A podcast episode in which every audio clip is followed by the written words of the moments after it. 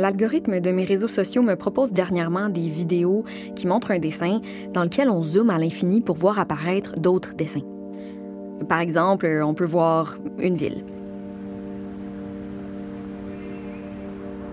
Il y a des grands immeubles, des rues, des arbres. Le portrait au complet est là. On zoome sur la fenêtre d'un immeuble qui était tout petit au départ, puis on entre dans l'appartement d'une personne qui lit un livre sur un fauteuil. On zoome sur le livre, puis on peut y voir, mettons, la cuisine d'un restaurant. Puis si on zoome dans un coin de la cuisine, on voit un bac à légumes avec euh, une botte de carottes un peu rabougrie. Puis si on zoome sur les carottes, on voit la ferme à des kilomètres de là qui les a fait pousser. Puis si on zoome sur la ferme, on voit... Bon, tu vous avez compris le principe. Ce qui m'intéresse dans les dessins au zoom infini, c'est qu'ils te remettent en pleine face que même quand tu penses avoir tout vu, tout compris, il y a toujours quelque chose de plus caché quelque part. Un quelque chose dont tu n'aurais même pas imaginé l'existence. Puis je parle pas, mettons, euh, des microbactéries que, quand on les voit au microscope, elles nous fascinent ou nous écœurent parce qu'on se rend compte que même si on les voit jamais, elles sont absolument euh, partout. Euh, Non, non, non, ça c'est moins mon vibe. Je parle plutôt de zoom sur quelque chose qu'on peut pas observer, comme les histoires cachées derrière nos gestes. L'impact qu'ont nos décisions quotidiennes sur tellement de choses. Les raisons pour lesquelles on dit certains mots puis pas d'autres. Puis je pense que ce genre-là de zoom infini se cache partout, même dans les aspects de nos vies qu'on connaît le mieux, qu'on répète souvent, les choses sur lesquelles on se pose pas trop de questions parce qu'on se dit qu'on a compris la patente. Genre, avoir des relations sexuelles.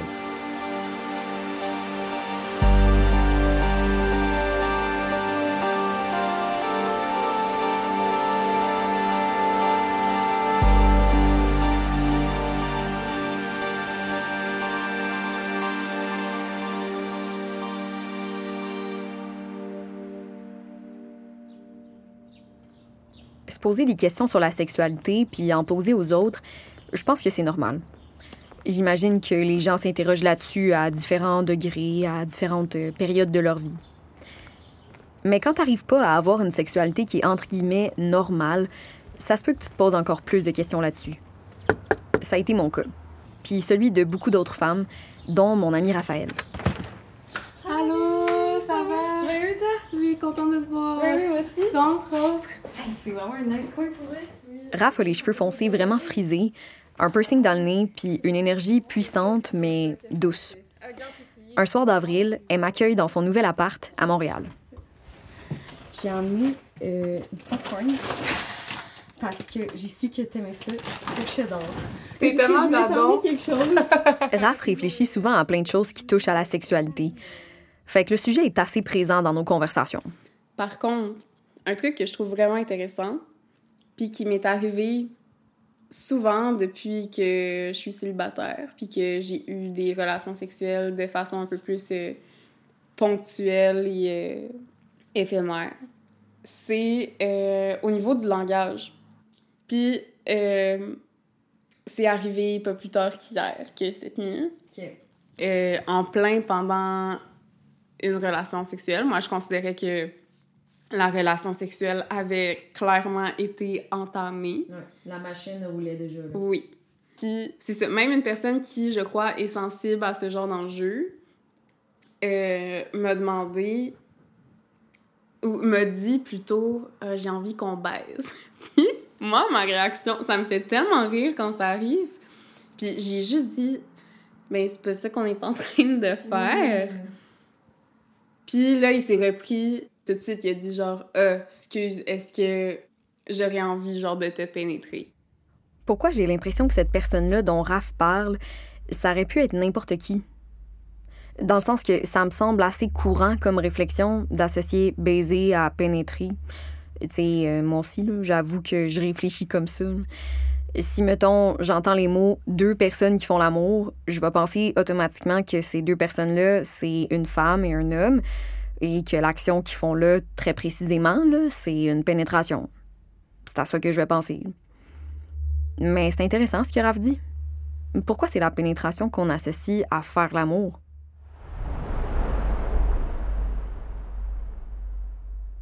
En ce moment, je pense que je suis chanceuse dans ma pratique de la sexualité parce que je me sens pas invalidée vu que je pratique la pénétration. Parce que quand j'ai commencé à avoir mes premières expériences sexuelles, je ne pouvais pas pratiquer la pénétration. Je pouvais pas aller au bout de ma sexualité et d'un rapport sexuel parce que physiquement, mon corps rejetait ce. Peut-être que ce que Raph vient de dire, ça sonne comme de l'inconnu à 100% pour vous, ou peut-être pas. Bon, la dyspareunie, c'est un terme médical qui est utilisé pour parler du fait que c'est douloureux d'insérer quelque chose dans son vagin.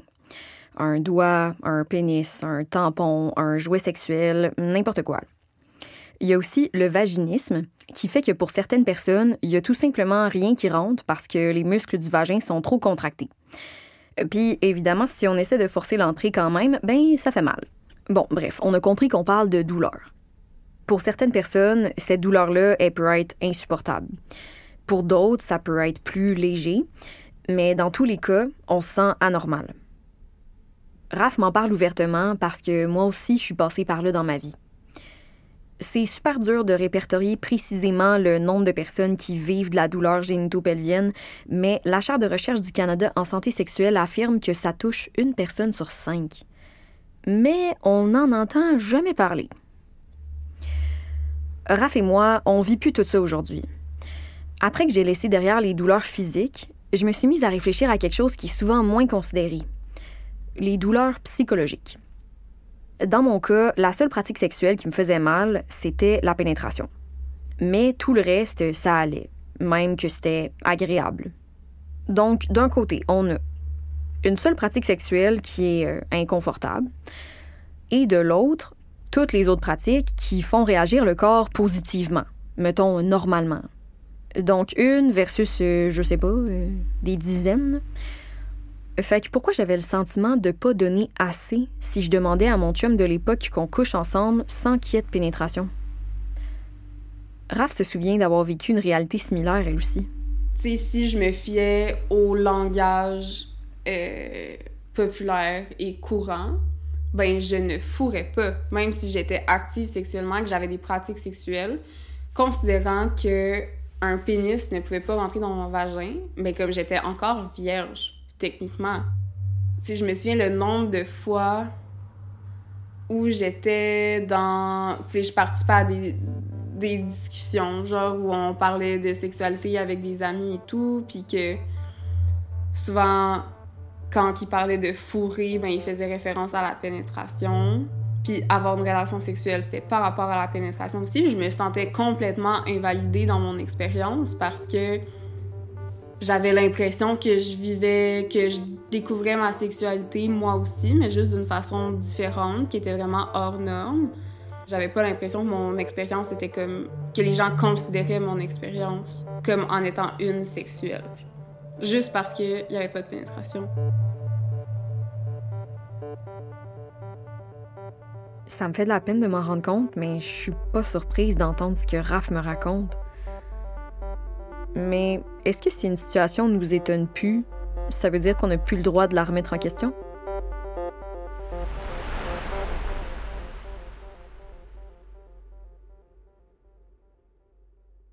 Derrière les vécus, les anecdotes des gens, il y a souvent un phénomène.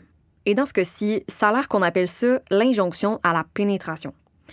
La première fois que j'ai lu ce nom-là, c'est dans un contenu éducatif sur le compte Instagram de la sexologue Myriam Daguzan-Bernier. Vraiment une question super simple pour commencer, ou peut-être, en tout cas, à toi de me dire si tu trouves que c'est une question simple. Mais euh, j'aimerais ça que tu m'expliques euh, dans tes mots, c'est quoi euh, l'injonction à la pénétration? Hmm, OK.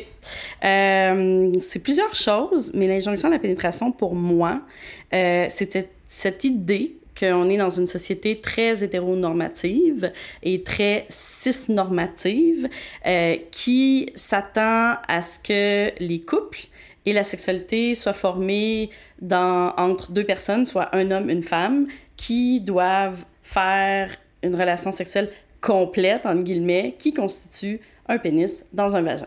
Ça, c'est comme l'espèce de norme qui a été établie, comme de quoi le, la pénétration par un pénis dans un vagin doit être ce qui représente la sexualité normative. Et l'injonction à la pénétration, c'est le fait qu'on a tellement inculqué cette idée-là, c'est tellement ancré dans nos mœurs, dans notre culture, que euh, il y a cette euh, on sent cette euh, ce poids là et cette obligation là de dire OK, c'est pas une sexualité complète s'il y a pas une pénétration, fait que ça doit être comme ça. Alors qu'il y a mille et une façons d'avoir de la sexualité. Par exemple, ça peut arriver que j'ai quelqu'un, mettons, qui va me dire genre, j'ai pas tant de désir, je me sens pas tout là-dedans, mais je le fais pareil parce que c'est ce qu'on attend de moi. Fait que pour moi, c'est ça, l'injonction à la pénétration. C'est vrai que depuis tantôt, quand je parle de pénétration, je fais référence à un acte, un pénis dans un vagin. Puis c'est très hétéronormatif comme pensée. Parce qu'il existe plein d'autres combinaisons, une chose dans une autre, qui sont aussi des pénétrations. Est-ce que l'injonction à la pénétration, c'est quelque chose qui est plus restrictif pour un genre ou une orientation sexuelle? Hmm. Euh...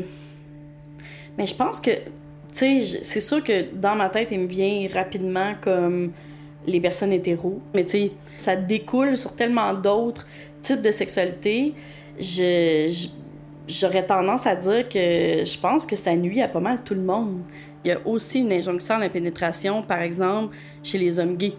Tu sais, euh, un homme gay, pour plusieurs personnes, c'est comme Ah, euh, un homme gay aime la pénétration anale et ça marche de même leur sexualité. Alors que la sexualité homosexuelle entre deux hommes peut être mille et une choses aussi mettons, deux femmes lesbiennes, c'est comme, ah, il n'y a pas de pénétration, fait que, OK, ils font pas vraiment l'amour, ils font pas vraiment de sexe. Mais non, c'est ridicule, tu sais. Mais cette injonction de la pénétration, comme on a l'impression que c'est tout le temps l'affaire qu'il faut faire, ben ça efface toutes les autres possibilités. Une affaire qu'on parle souvent en sexo, c'est de dire aux gens, c'est bien d'avoir une fluidité dans la sexualité. Il faut qu'il y ait une permissivité de changer un peu la donne. Tu sais, mettons, si toi, ta sexualité, elle se vit dans un cadre précis, avec telle musique, telle position, telle affaire, le jour où tu pas tous ces éléments-là qui apparaissent, tu vas être déstabilisé parce que tu vas faire hey, Attends, j'ai pas la musique, j'ai pas le cadre, je suis pas dans mon lit, je pas. Mais cette fluidité-là, c'est plus dans le sens où la sexualité, ça peut bouger, ça peut prendre d'autres formes, ça peut être dans une autre pièce, ça peut être une autre musique, ça peut être. Puis ça va faire que tu seras pas bloqué puis que tu seras pas figé dans une espèce de script sexuel qui est comme OK, il faut que ça soit fait de telle façon puis tout. Puis je suis pas en train de dire que c'est mauvais d'avoir des rituels ou des scripts, des choses comme ça, mais quand ça a trop installé, ça devient très restrictif. C'est beaucoup de nouvelles informations à assimiler en peu de temps, mais parler avec Myriam me fait me poser un million de nouvelles questions. Fait que ça m'a poussé à aller chercher des réponses auprès de plusieurs autres femmes on va dire, euh, bon, les hommes, c'est sûr, ça pense tout le temps à avoir des relations sexuelles, ça doit être à cause de la testostérone. On va être très, c'est comme le genre de discours qu'on entend tout le temps, puis que c'est très normal aussi de parler de cette façon-là, mais c'est pas un regard assez critique. A Martin Page qui a écrit un, livre sur, euh, sur la, pénétration qui, dit que euh, que si la sexualité c'était à propos du plaisir, que les femmes se feraient beaucoup moins pénétrer, que les hommes se feraient beaucoup plus euh, pénétrer. c'est des choses que j'aborde aussi. Moi, j'essaie de l'être, genre, tout le temps, d'être à l'écoute de l'autre personne. Puis je pense que c'est ça aussi qui fait que moi, j'ai peut-être reçu moins de plaisir. C'est que justement, j'étais trop à l'écoute des besoins des autres. Puis eux l'étaient pas envers moi. Fait que c'est sûrement pour ça que moi, j'en avais pas de fun. C'est-à-dire que quand on s'expose avec ce qui nous excède vraiment, avec ce que nous désirons réellement, on sait qu'on est un livre ouvert. Mais pour pouvoir s'exposer comme ça avec quelque chose qui aurait un potentiel, disons, honteux ou humiliant, il faut un autre qui est mature et bienveillant.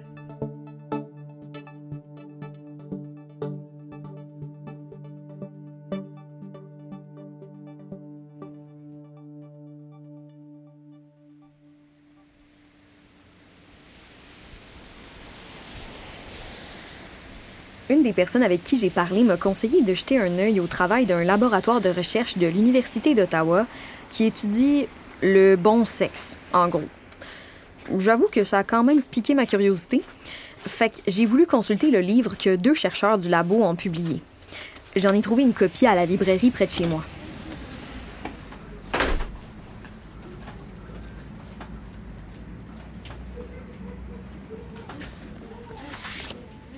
Bon, c'est en anglais, fait que mettons que je traduis. Du sexe incroyable, les leçons d'amant extraordinaires. OK. À première vue, la couverture donne pas tellement envie. On voit euh, un champ d'herbe verte, des montagnes, puis un coucher de soleil au loin. Pas vraiment mon style, mais euh, je le feuillette quand même. Ce livre-là, c'est le fruit du travail de Peggy Kleinplatz et Dana Ménard, qui mènent des études depuis près de 20 ans sur le Great Sex, comme elles le nomment. Pour une de leurs études, les chercheurs ont parlé avec des personnes qu'elles appellent justement les amants extraordinaires. C'est des gens qui disent vivre des expériences sexuelles qui sont vraiment incroyables, même transcendantes. Les chercheurs sont venus à la conclusion qu'il y a huit éléments qui permettent d'expérimenter ce great sex. Puis là, on parle pas de formule magique à dire ou de gestes à poser. On parle d'état d'esprit, de communication, d'authenticité. Plusieurs participants ont mentionné spontanément que pour devenir authentique, ils ont d'abord dû reconnaître la défectuosité des scripts et des règles existantes en matière de sexualité. Une fois qu'ils avaient rejeté précédemment ces croyances contraignantes, ils se sentaient capables d'être plus fidèles à eux-mêmes. Les scripts et les règles. Ça serait-tu, mettons, se dire qu'il faut absolument qu'il y ait une pénétration dans les relations sexuelles, sinon elles sont incomplètes? Un script sexuel très connu, ce serait, selon moi, euh, préliminaire, pénétration, orgasme. C'est comme une petite routine. Je dois avouer que c'est la très grande majorité de ce que je connais sexuellement, que j'ai presque toujours appliqué. Dans l'étude, les personnes disent qu'elles ont comme désappris ce script sexuel-là, qu'elles n'ont pas suivi la recette. Jusqu'à date, euh, elle me convient, la recette. J'aime ça, l'appliquer. Mais si, mettons, je la suivais pas, juste pour voir, je ferais quoi? Je me rends compte que j'en ai aucune foutue idée. Puis ça me rend vulnérable sur un moyen temps.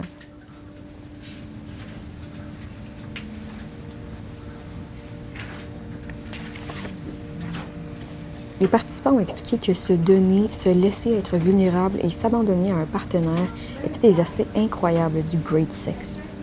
Plusieurs participants ont comparé le fait d'être vulnérable au fait de sauter d'une falaise. Je suis encore dans la petite librairie de quartier, mais à ce moment-là, je me vois littéralement sur le bord d'une falaise. Je vois rien de ce qu'il y a en bas. Est-ce que je pourrais sauter? J'ai quand même le goût. Il y a toujours quelque chose de grisant à se lancer dans le vide. Je me sens attirée, presque hypnotisée par le bord du précipice. Mais en même temps, il y a une peur de me laisser aller dans l'inconnu qui me scie complètement les jambes. Fac, je vais rester là. En attendant, je suis pas prête à sauter, je pense. Mais je vais essayer de parler avec des personnes qui, elles, ont décidé de le faire.